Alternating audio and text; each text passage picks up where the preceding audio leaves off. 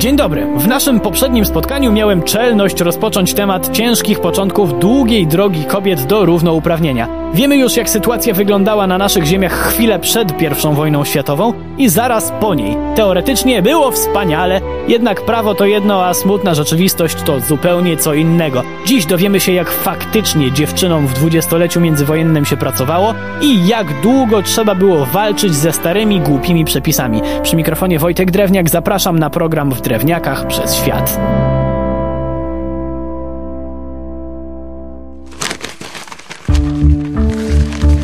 Teoretycznie konstytucja z 1921 roku stwierdzała, że wszyscy obywatele są równi wobec prawa.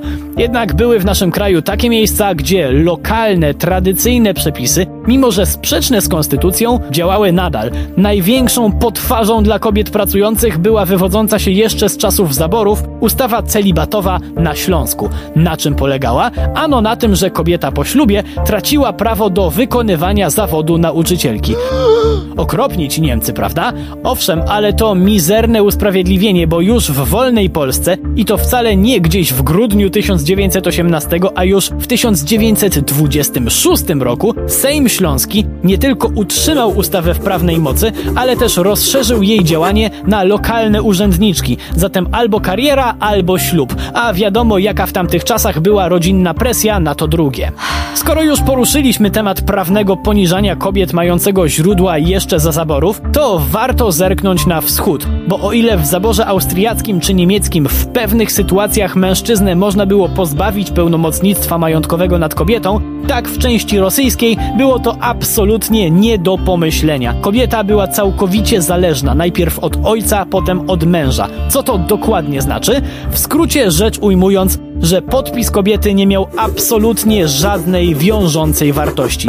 Ta sytuacja uległa zmianie dopiero po uchwaleniu ustawy w lipcu 1921 roku, przy czym jeszcze przez wiele lat kobiecego głosu prawnego nikt nie traktował poważnie. Co prawda kobiety mogły starać się zostać adwokatami, jednak pierwszej udało się to dopiero w 1925. A jeśli kobieta chciała zostać sędzią, to musiała poczekać do kolejnej ustawy podpisanej w 1932 roku. A jeśli chciała zostać notariuszem, bo to w sumie ciekawa i dobrze płatna praca, to niestety nie mogła. W dwudziestoleciu międzywojennym takiej opcji kariery dla kobiet nie było i koniec. A jak to było w polityce? Też bez szału. Z jednej strony było sporo kobiecych ruchów politycznych, jak Związek Akuszerek, czy Klub Polityczny Kobiet Postępowych, ale ich przełożenie na realną władzę było mizerne. Bywały posłanki czy senatorki, ale wyżej niż ranga wiceministra, a w dyplomacji sekretarz poselstwa nie zaszła żadna kobieta w dwudziestoleciu. W sumie, jeśli to kogoś bardzo interesuje, to może uzupełnię jeszcze ten temat statystyką. W drugiej RP mieliśmy 41 posłanek i 20 senatorek. No to może w innych profesjach było się łatwiej dziewczynom wybić? No też niekoniecznie.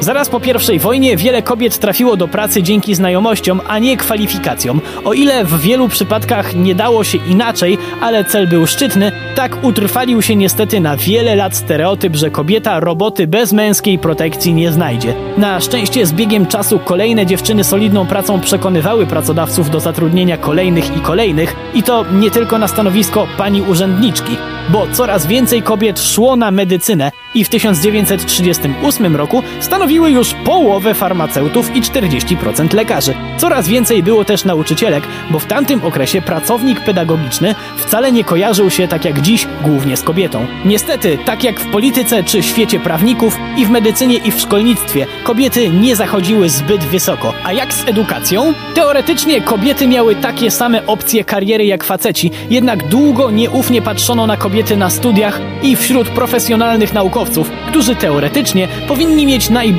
otwarte umysły, z uwagi na te uprzedzenia i ciągłą presję, że kobieta powinna mieć inne priorytety niż jakaś tam nauka, rok przed wybuchem II wojny światowej na polskich uniwersytetach wykładało 68 kobiet, a wśród nich tylko 10 miało tytuł profesorski.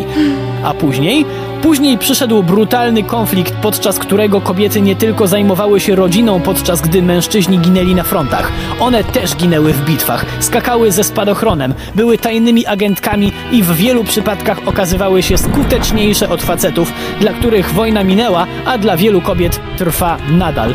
Oczywiście już nie z trzecią Rzeszą, a o to, żeby mieć równe szanse na godne życie, o którym same będą mogły decydować. Przy mikrofonie był Wojtek Drewniak. Do usłyszenia.